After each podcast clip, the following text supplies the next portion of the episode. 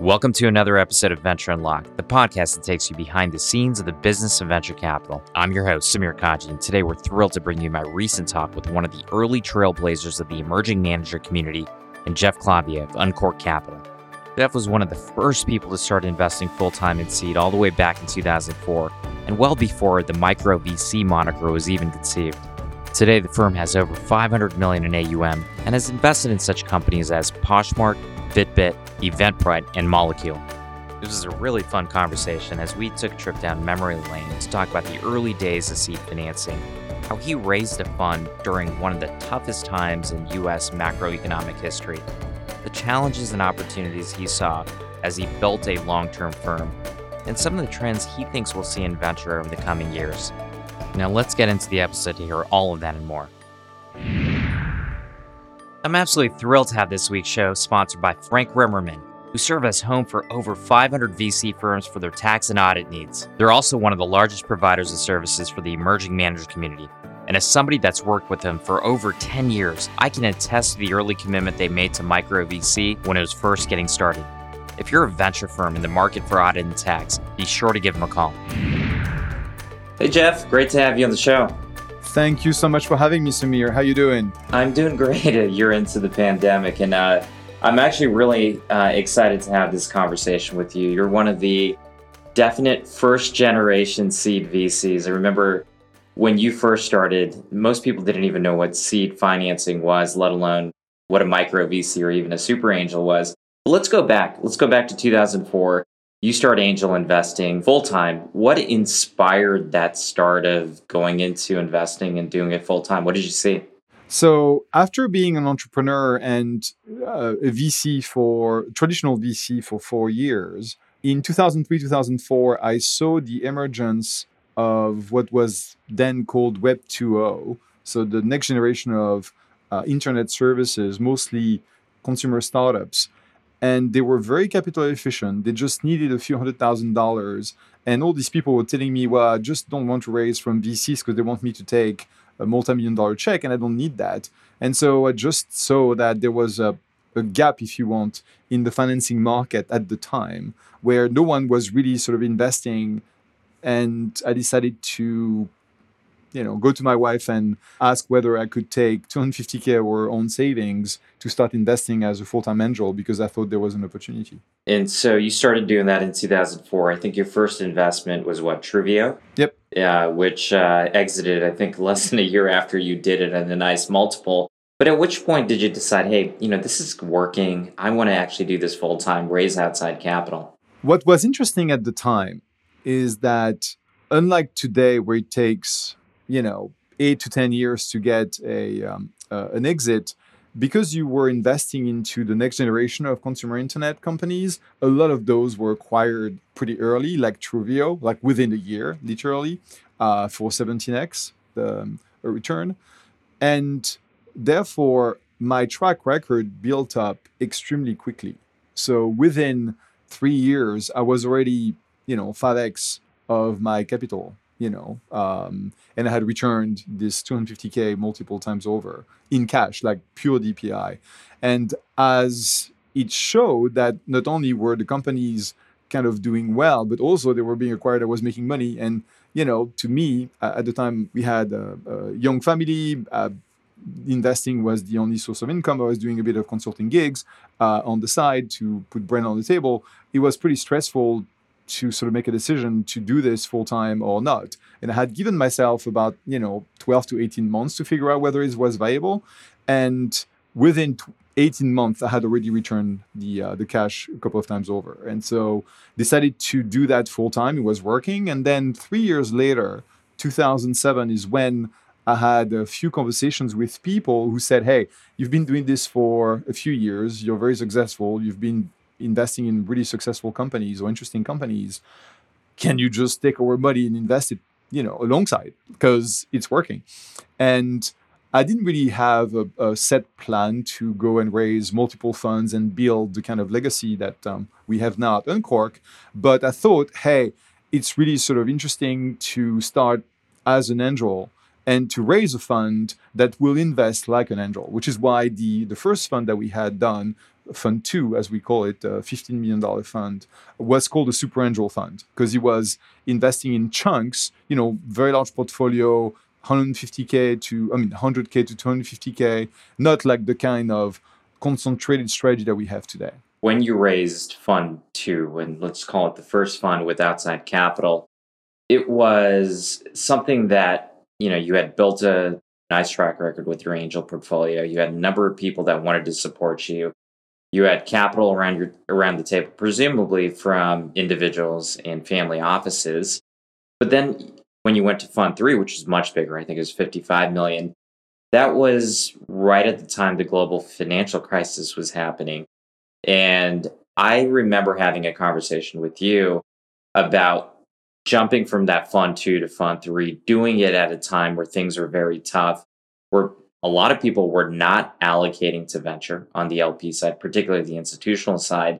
How difficult was that to navigate not only a jump in fund size, but also do it at a time where things from a macro standpoint were so difficult? Raising Fund 3 was the hardest thing that I had to do. In Fund 2, it was a bit like things just clicked together so well and so quickly that um, I raised 15 million in in eight eight-ish weeks during the summer of 2007, right?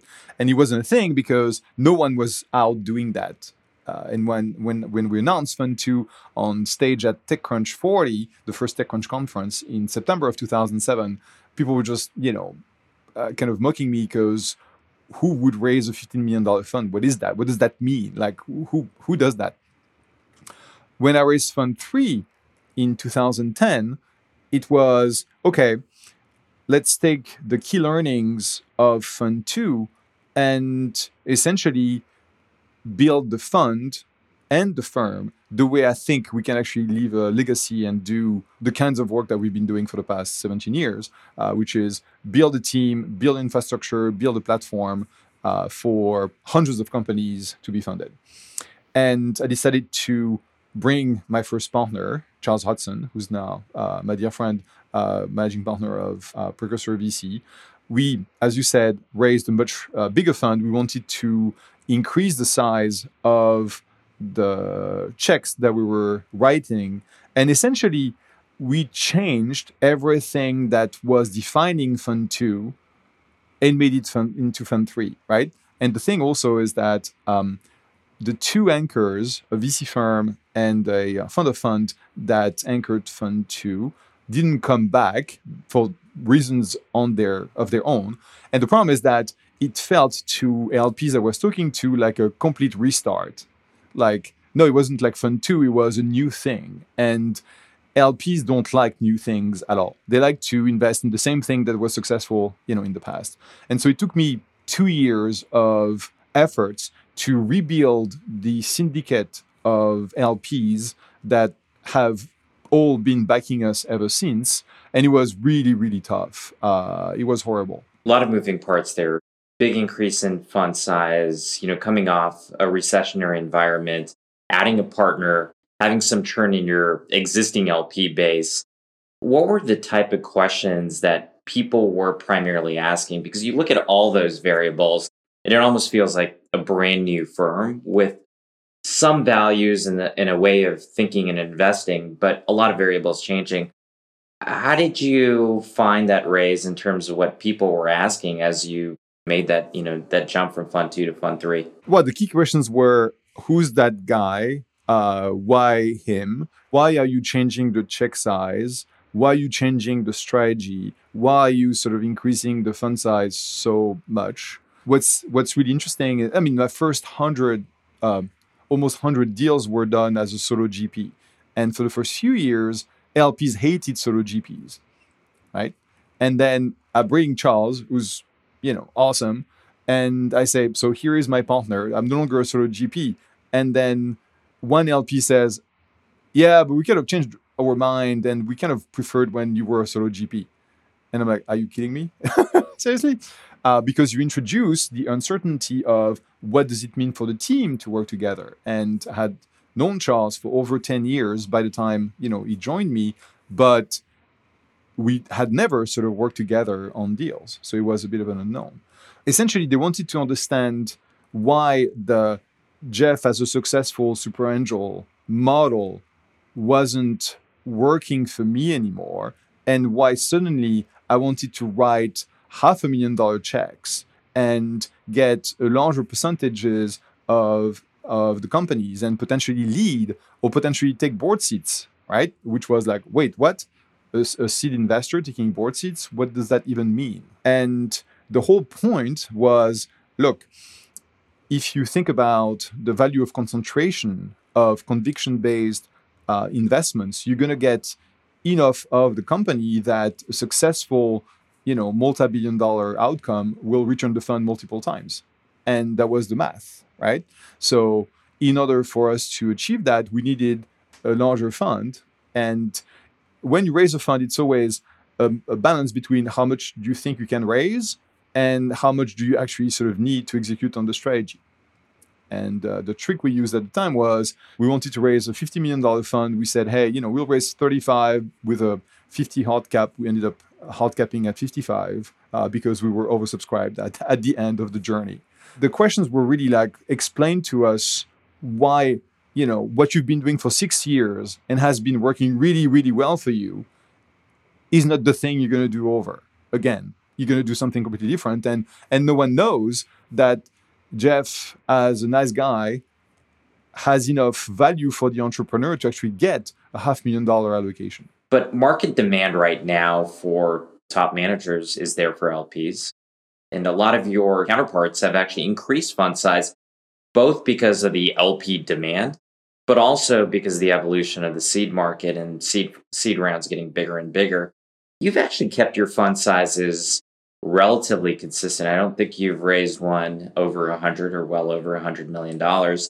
Why did you decide to to keep it when so many other people have you know increased their fund sizes in response to some of the variables that I just mentioned? The the macro environment certainly is insane right now in terms of both the number and the quality of the deals that we see, which you know everyone sees the 1200 uh, sort of micro VC funds plus the Series A firms plus everyone is mother who seems to be investing.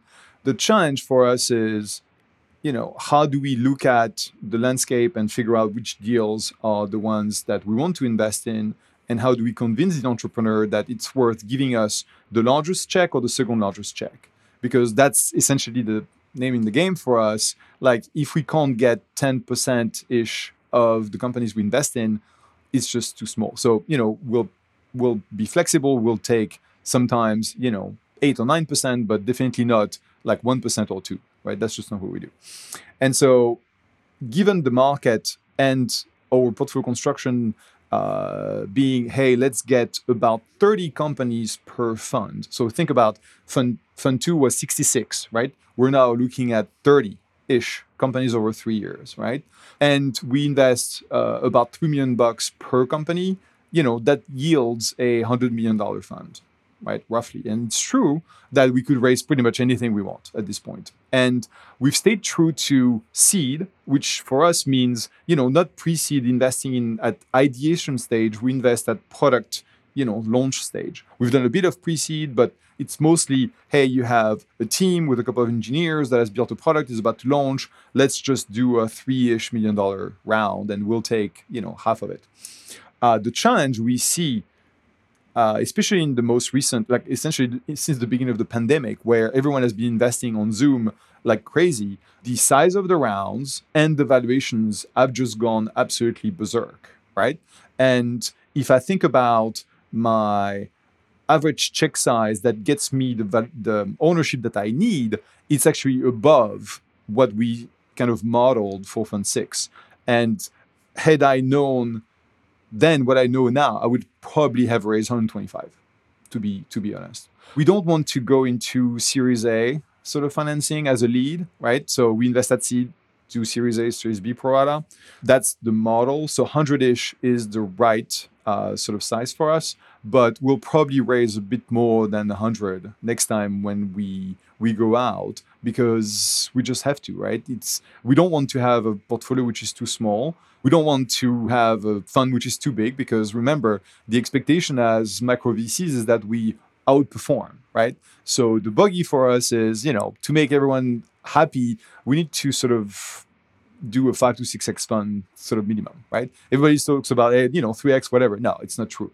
Like four minimum, five, six, people would be happy, and the more you raise, the more you have to return. So 125, 150 is probably comfortable to me because, like, just uh, do the math, right? 6x, uh, 100, 150 million dollar fund is almost a billion dollar return to your LPs. That is a lot of money, and the math does get trickier and trickier, and it creates fun modeling that becomes a little bit more rigid when you're at that because you need to get X amount of ownership and you need to deploy X amount of dollars, and you're sitting on board seats, and you have limitations on time. The interesting dance to navigate, though, I've always found is the market has evolved so much. And you, you brought up valuations, the size of rounds. We're also seeing bigger funds come into seed and write bigger checks. So you have a competitive balance that's continued to shift. Some of your counterparts are increasing their fund size, both to be able to compete effectively against some of the bigger aircraft carrier type of firms. But also, what they're doing is they're adding a lot of service people within the firm to help service those portfolio companies across a whole cast of um, you know things that are necessary. How do you navigate that? Because I, I agree with you. I think that at the end of the day, there is this sweet spot for seed, and, and from a fund return model, once you get bigger and bigger, it just becomes tough to get anything over a two or three x. But how do you compete, and how are you thinking about building a team and offering those services so that you know when you are competing against some of these other folks, that founders and the founders you want to get into are still picking you over others? I think it comes down to track record and and sort of the old school approach of how you invest and help support and sometimes you know kick a little bit the entrepreneurs that you work with right you know to help them uh, achieve their potential. And we just have a great reputation at being very very very good seed leads and getting our companies you know from seed to series a and getting awesome sort of series a kind of investors likewise series b. And eventually you know 10 years later we still advise um, our our entrepreneurs as they go through an exit or ipo or a critical sort of juncture for their companies we're not as uh, involved as we used to be in the early days but that that's arc that we've done over and over and over. I mean, uh, we're getting we're closing in on uh, 250 companies invested over 17 years, and so that's been happening over and over. And I've never sort of lost a deal because someone had a PR team or a marketing team. Right? Those are nice to haves. We decided not to have those. We have a platform that we manage uh, thanks to our operating team that has a bunch of connections that can make the right introductions to the service providers and so on and so forth. Um, and it's never been sort of a, a, key decision point for founders. The founders look at who we've worked with, they talk to those founders, they hear about our kind of support, very hands-on, super involved, available, you know, 724. And all the value that we've generated for those companies over the years. And that's really what makes the, uh, the decision tilt in our favor. I think brand and reputation and the fact that you've worked with so many successful founders who I, am sure would vouch for what you've done for them. One of the things that's plagued a lot of venture firms over the years is generational planning. It's continuing to be viable and durable over multiple decades and multiple time periods. And, you know, if you think about when you started 17 years ago, probably 11 year, 12 years since you brought on, originally it was Charles. Now you brought on folks uh, since then, like Stephanie and Andy and the operating team. How have you thought about it internally of creating a brand that lasts multiple generations and decades? What are things that you've seen work when we've seen so many firms actually atrophy when it comes to brand and talent? It's really hard. That that's you know what I spend most of my time on. I think in the early days, you always have the the brand of the firm attached to the brand of the founder so, you know, uh, Uncork is Jeff's firm, and the first round is uh, Josh's firm. And over time, what happens is that you start seeing a track record being established and built by the rest of the partnership. And you know that, you know, a certain type of deal should go to the firm, but also to a very specific partner at the firm, right? And I think that that's where you sort of build both reputation and longevity. Where a recent deal that we've uh, won, you know, uh, it's a repeat founder who's worked with me for a long time, but you know, having having the choice, he decided to go and work with Andy because it's a SaaS company, and and Andy is better at SaaS than I am, and that's absolutely fine right? Uh, you want to sort of make sure that the founders have this flexibility of picking the right partner for themselves in the firm, and we're lucky that we have we have the choice. So it's you know putting founders first, making sure that you always do everything you can to um, help them, support them, and and push them. Bring the right resources to the table, your relationships, you know, in the funding world, and essentially continue having great companies that you know score great series and series b's and and growth rounds and the market continues to see from you know coming from the firm this stream of great you know opportunities so they actually value the relationship with us. You're 100% right in that in the early days particularly with solo gps or even maybe if it's a dual partnership that individual personal brands especially in today's world overshadow what the firm's brand is over time, though, as you evolve and you bring on people, I've always wondered, and, and I'm curious in how you think about this, is how you evolve decision making, going from a solo to adding partners. What does that process look like? And then how do you also ensure that culture evolves so that your own values aren't rigid and that when you bring in those new people, their own views and values help morph and evolve the culture as well? I think you can only attract the best talent and the smartest talent and, and retain it if you sort of give them the ability to get um, you know on stage and, and and grow their own sort of brand.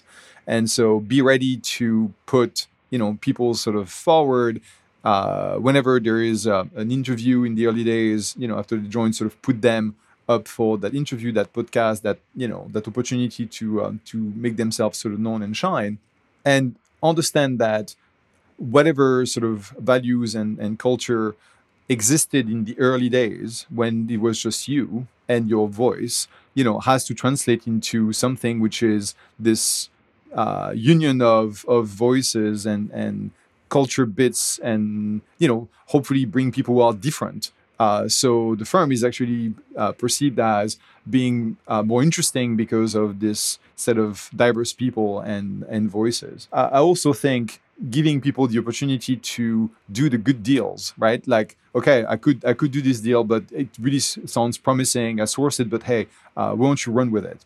Uh, is something that is important. And I think uh, final um, votes. There's everyone from the early days um, had you know the same voice and the same vote. So as the managing partner it's not like i have an overriding vote.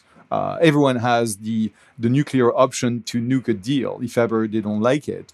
And one you know one person one vote is the way we did it. We've seen uh, you know folks employ different things. Obviously benchmark has their model of everybody you know gets the the same type of economics. You know we interviewed bullpen capital where everything is a team sport in terms of founders getting the full benefit of the entire partnership. I always think about people starting firms and there's a difference between starting a firm and raising a fund. And now that you've done it for 17 years and 12 13 years with other people what do you think people underestimate the most of the difficulty of actually running a full-fledged venture firm? Venture is this weird business where you're part of a team, but you're really running, you know, the ball on your companies as an individual. Even though all our um, founders can reach out to any of us and get the support from any of us, it's really, you know, you have a primary person that did your deal you're working with and you get you know through that person the full benefit of of the partnership resources platform and so on and so forth and so even though you have a team which is aligned on a set of values and objectives, you sort of work pretty much as an individual most of your days, and then you gather for partner meetings and things like that, right? And so figuring out how to uh, work around that is kind of interesting. And when I see operators who are used to managing teams and you know working in large organizations move to venture that sort of because it's kind of fun and interesting and but suddenly this sort of team dynamic especially in smaller firms doesn't actually happen in the same way. And obviously within the last year it's been even worse because we've all interacted you know on zoom. So it's it's this weird balance between teamwork and individual contributor work that you need to um, understand and and sort of overcome to make sure that people will feel comfortable sort of doing it. You brought up something which pertains to the last you know 12 months plus which is we're all working from home. It's all zoom. How do you think that has affected uncork from a firm perspective in in ensuring that you're driving the right type of values consistently? You're constantly creating that culture that you want. How have you had to manage and navigate that? And has it impacted it in any way? And are there things structurally that you would recommend other fund managers to think about in what today and what in the future should be a highly remote working environment? I think in the early days of the pandemic, so the you know we made the decision to go shelter in place uh, a bit earlier than the, the rest of the market, and my concern was you know uh, safety of my people, making sure that they were safe, that didn't uh, feel sort of forced to do anything like going to the office or taking meetings when didn't have to, and you know we've instituted the um, the monthly sort of uh, team checking to make sure that everybody's okay. And it's like, let's just get on Zoom. Not that we need more Zoom time, but you know, let's get on Zoom and make sure that you know everybody's fine and feels supported if there's anything that is needed in terms of material support, like um, you know uh, things for home or turn your home into a home office or whatever. Like we made the resources available. It's you know finding the the cadence of interactions to still uh, maintain that team uh, sort of feeling while we're just working from home, you know, from different places, and being flexible so people can take the time they need to take care of you know family matters or things. I mean we've always been super flexible so that that's not new. But essentially saying look this is unprecedented. Take care of yourself and then you know we'll just make it work for uh, for the job. The key thing for us as as i was sort of telling you is the fact that we don't have to commute anymore gives us more uh, productivity but also less stress. And this whole thing where i don't have to drive to san francisco at all actually, you know, I kind of like it and I will not resume my commute as I was doing because I was going to the office two or three times a week. Um, and I will just, uh, you know, stay in either my office in Palo Alto, my home, you know, whatever, and have more time for my founders. And I will just interact with the team and uh, I will make sure that we find avenues to be together, do things together, you know, either remotely or in person. And we'll cherish those moments because we won't be together that often. And that opens the opportunity for the team to be wherever it wants. Like my assistant Lisa is uh, is actually in Nevada, right, uh, in Reno, uh, because that's a personal decision that um, that she's made, and that's awesome that we, you know, offered her that opportunity. And if someone on the team wants to go and live somewhere else, it doesn't matter where they zoom in from, right? Uh, and candidly, it's the same thing for me. So certainly, this whole industry has demonstrated within like a few weeks of the start of the pandemic. Like, you know, remember 2008, like the markets were sort of frozen in terms of new investments for a year, year and a half, where while uh, firms were doing portfolio triage. Here, it barely lasted a few weeks, right? And my last meeting in this office here was with a team that actually ended up investing in. And then, you know, three, four weeks later, there was this really interesting company, and I had never spent time, you know, face to face with the founders and it was like, well, got to start somewhere. We, we can't wait until the end of the pandemic to make investments and just go for it. And now we've made a dozen investments, you know, without meeting the founders face to face, and we're very comfortable with it. And now that allows us to actually invest in geographies that would otherwise maybe not be kind of interesting to us. So I've just made my first investment in Salt Lake uh, City. Not that I have anything against Utah or Salt Lake, but like there was just no question that I should invest uh, with uh, with this founder, and I'm so excited. And now, as we think about the pre-pandemic map of our investment and the post-pandemic, like it's just all over the place. A, because we've actually invested in places we didn't used to invest. And our people have just been moving all around. It's pretty crazy, right? It's like I start my first call like, hey, where are you zooming in from? Right. And it's kind of funny that, oh, I'm actually, you know, in the mountains for a month because I could, right? Or I'm actually, you know, at my parents because they are helping us with, you know, the kids. And it's kind of really interesting. And today, things are, are certainly much more dispersed, much more flat. And I was going to ask you about that. You know, what does that post pandemic world look like? I think even from a fund manager standpoint, I remember in the in the past LPs would say, well, you have one partner that's sitting in Chicago, the other is in Silicon Valley. How does this work? I think most of those questions have been alleviated with behavioral models changing so much over the last 12 months. What do you think is like if you zoomed out, no pun intended, because I know we're on Zoom here. What do you think about the future of venture over the next few years? How does the pandemic change it? What do you think are the trends that are going to emerge that we might not be seeing right now that you've observed or at least think are going to happen? Well, I think we've already seen some of those, right? Which is the redistribution of the cards uh, when it comes to where entrepreneurs want to go and build a company. It's no longer, oh, you have to be in San Francisco or you have to be in New York, you know, to get the best talent and in order to get, you know, funding.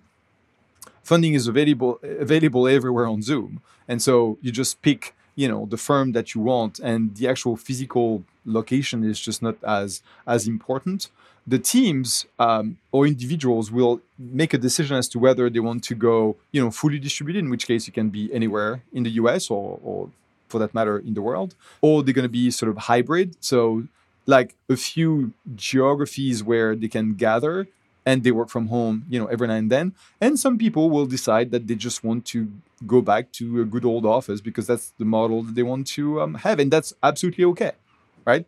if they can sort of find the talent that they that they need and they want in a given geography that's completely fine. So we'll have those three models but much more sort of flexibility in terms of where you start where you move and what people want to do. I think you know a lot of people feel con- feel felt constrained about the geography you know that they had to be part of because of the community that was around it. And i think that that that barrier has sort of broken down. So you will see like you know it feels uh, if you if you listen to vc twitter it feels like you know everybody's moving to miami which is not the case. There's a few very loud people who are actually moving to miami and they want to give, give the feeling that uh, everybody's moving there as well. I have a f- good friend who's actually moved there and found it so boring they actually sort of moved out within 10 months. So we'll see. I have nothing against Miami. You know, let's let's see what hurricane season sort of gives you. Uh, it's super hot over there, but the the point is you can be anywhere you want and still build you know a world class company. And I think that that's great because you won't have just from a social impact perspective, you can really sort of see uh, successful startups having an impact in a bunch of local geographies and really sort of have the communities surrounding them benefit from that as opposed to all the cash going to being wasted in San Francisco. My own view, I, I think Silicon Valley will continue to be the largest beachhead for startup development in capital. What is interesting, you know, to see, and, and let's see how this plays out, is you have all of these areas that are non Silicon Valley, non coastal, whether it be Chicago, Denver, Seattle, Utah, you mentioned Austin, that in the past had a lot of trouble with early stage capital. Like there wasn't a lot of local funders. Late stage capital travels well. Early stage capital in the past hasn't traveled as well as folks like yourself in the past may not have done that deal in Salt Lake at the uh, at the seed stage. So it's going to be really interesting to see how that part plays out and what this does in terms of amplifying those local regions into becoming, you know, full-fledged technology hubs. I, would be curious then more on the venture side, and you've seen and you've tracked this fragmentation of the world and decentralization of venture. Seems like it's continued. And, and I'd make the case that the last 10 years, we've seen more change and innovation and venture than probably the three or four decades before that. How are you viewing the world today in terms of, you know, you see all these different players that are playing different roles is this a good thing in terms of the growth of the number of firms? Are there any pros and cons? And uh, I'd just love to get your general take on on the industry today. It feels kind of out of control right now. Every slice of the market that you look at, right, whether it's pre-seed, seed, post-seed, you know, Series A, Series B, growth versus SPACs, you know, IPOs versus direct listings.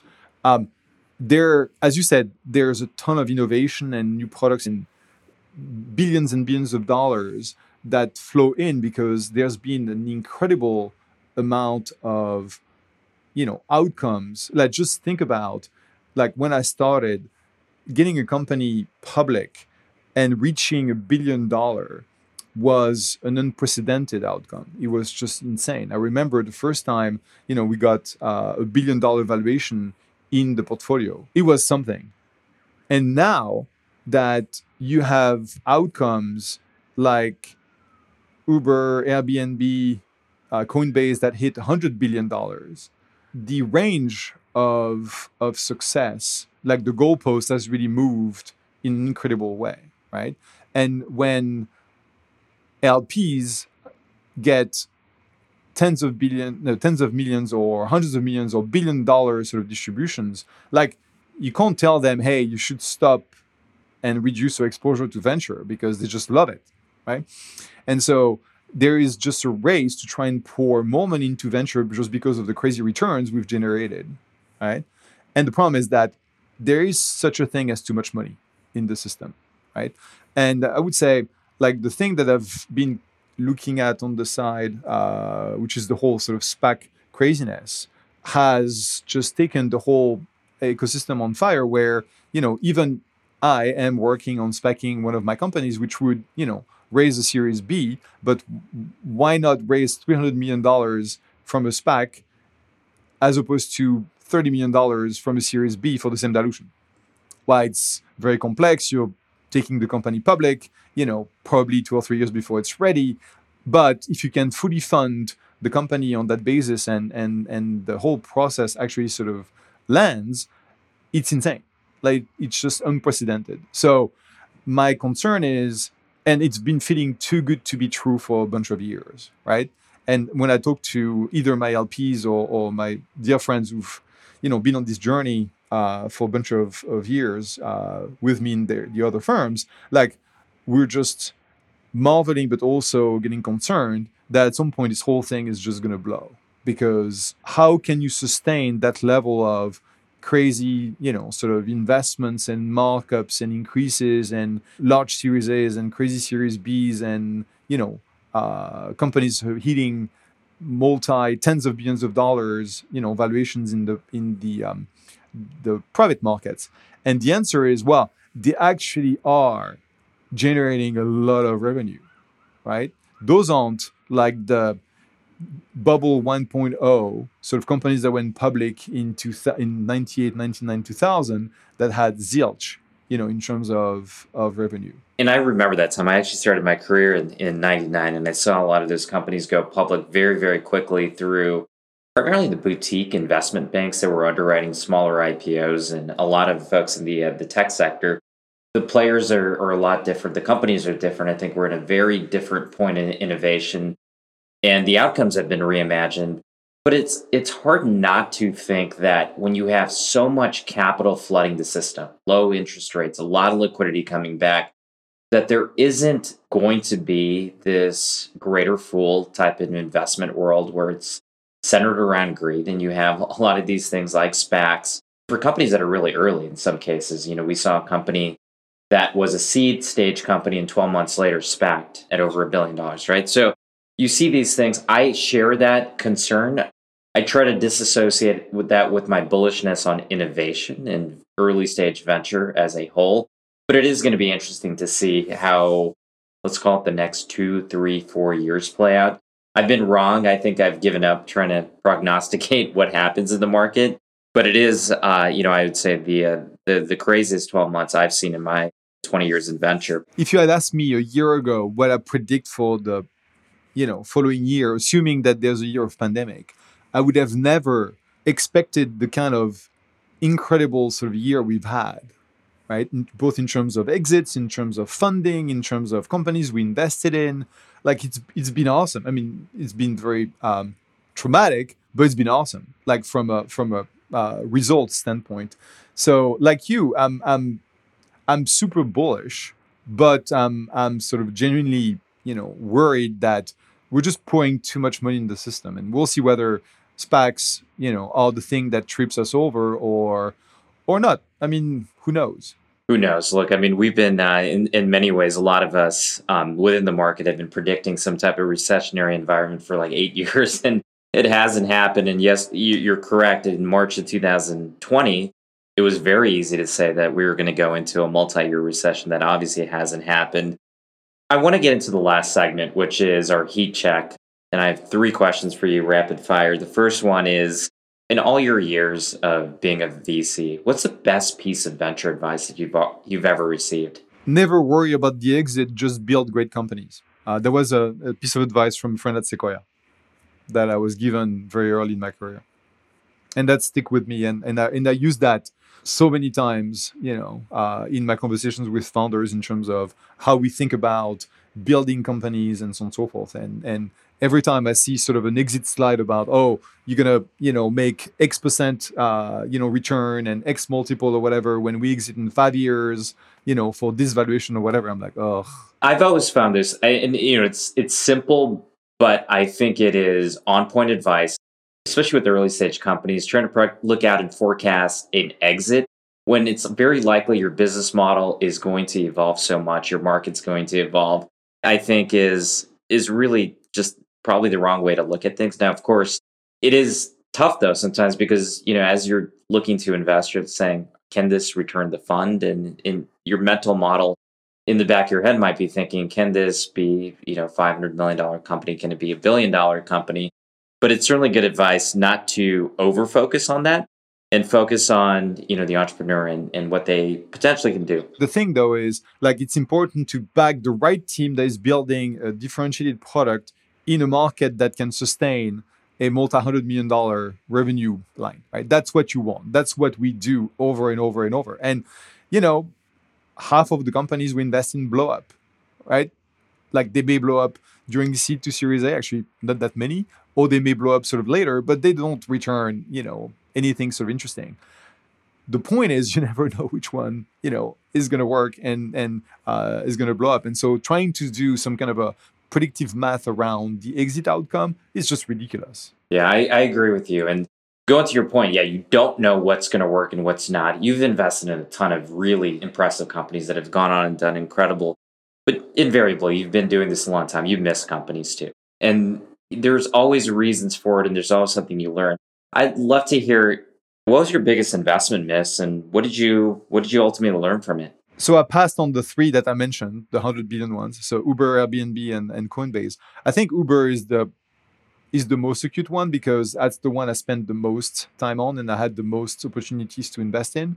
They pitched me in June 2000 of 2010. Uh, they visited me at the Eventbrite office, uh, which was on on Townsend in San Francisco. Not that I clearly remember the meeting.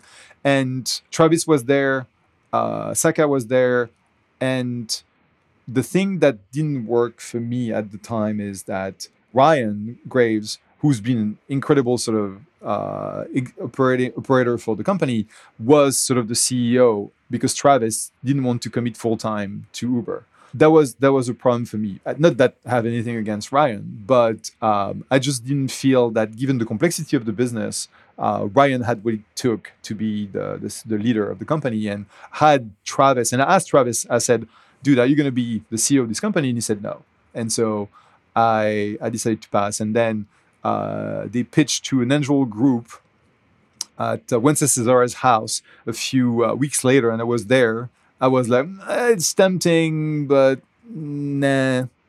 And yeah, I should have I should have gone for it. It, it sounds like you made a decision based on something to me sounds very reasonable.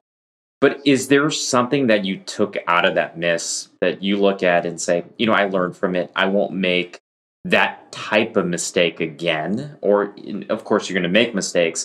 What was that, you know, takeaway for you? If you don't believe that the team that is in front of you has what it takes to execute on this incredibly hard, you know, task that is to um, take a company from zero to greatness, then you should invest. And so, yes, I, I screwed up badly, but I made the right decision based on the reason why I decided to pass. I think one of my big mistakes in my early career was to pass on LinkedIn. And the reason why I wasn't one of the um, 13 angels on LinkedIn uh, that invested in LinkedIn is that Reid told me, hey, we agreed with Sequoia that we're not going to try to monetize for a year. We're just going to build the network and we'll raise a Series B on the strength of the network. And this is 2004, right? And I'm like, shit, that's never going to work like how'd you raise a series b like you already you're it was a 10 million dollar raise if i recall. How do you raise a series b without any monetization for something that people barely understand the value of? It's never going to work. And so reid said hey do you want to invest? And i was ah, you know, no, no, whatever. And and my screwed up plan was if reid asks me again i will invest but if he doesn't then maybe i'll just you know sort of hide because i didn't want to um, you know not be supportive of reid and like the biggest mistake i made was hey when you have an opportunity to work with someone like Reid Hoffman, just trust him, right? And so I'm less, you know, focused on monetizations and plans or whatever. If I pick the right entrepreneur and I believe that he or she has what it takes to actually deliver, then just go for it. You've actually imparted a, a number of really uh, important pieces of advice. But you know, you see this. You you see so many new fund managers come to market You've been through it. What piece of advice would you give to anyone right now that's contemplating starting a new firm? Figure out how to answer the what's unique about you question because that's a question that your LPs or potential LPs are going to ask you and your prospective founders are going to ask you, right? And you know, we're lucky to have been around for a long long time so we can point to you know the successes we've had, the track record, the founders that we've backed, and say, look, they they were in your shoes, you know, a bunch of years ago. For LPs, it's like, you know, well, this, this is what we've done, right? So if you want to be part of it, get in the queue and and and see whether there is an allocation available. But it's really hard today to convince, you know, people that you may be the next incredible sort of uh, fund manager. And I think everybody thinks about Sacca and, and the insane achievements that is that is made. And I remember when he was asking me advice back in 2008 or nine when he was raising, you know, lowercase one, and people, you know, think about, hey, what what what did he do to just build one of the most successful, you know, funds in history? Embedded in that answer is, you know, figuring out not only where you're unique and have some level of differentiate a remote, but what's authentic to you. I think that's that's a really important part. And you know what a lot of fund managers have heard of the last decade is you got to be different, but different doesn't mean anything if it doesn't matter and it's not authentic. So I agree with all of that. And this has been a really fun conversation as always, Jeff. Appreciate you uh, you coming on the show and um, being such a great voice for the uh, the emerging manager industry. Thank you so much for having me. That was super fun. I look forward to uh, seeing you again soon once we're all vaccinated. Thanks so much for listening to another episode of Venture Unlocked. We really hope you enjoyed it. To learn more about Jeff and Uncork Capital, be sure to go to Apple Podcasts or Spotify, where you'll find detailed notes on the show. While you're there, please leave us a rating and a review as it really helps us out, and hit the subscribe button in order to get each and every Venture Unlocked episode as soon as it's released.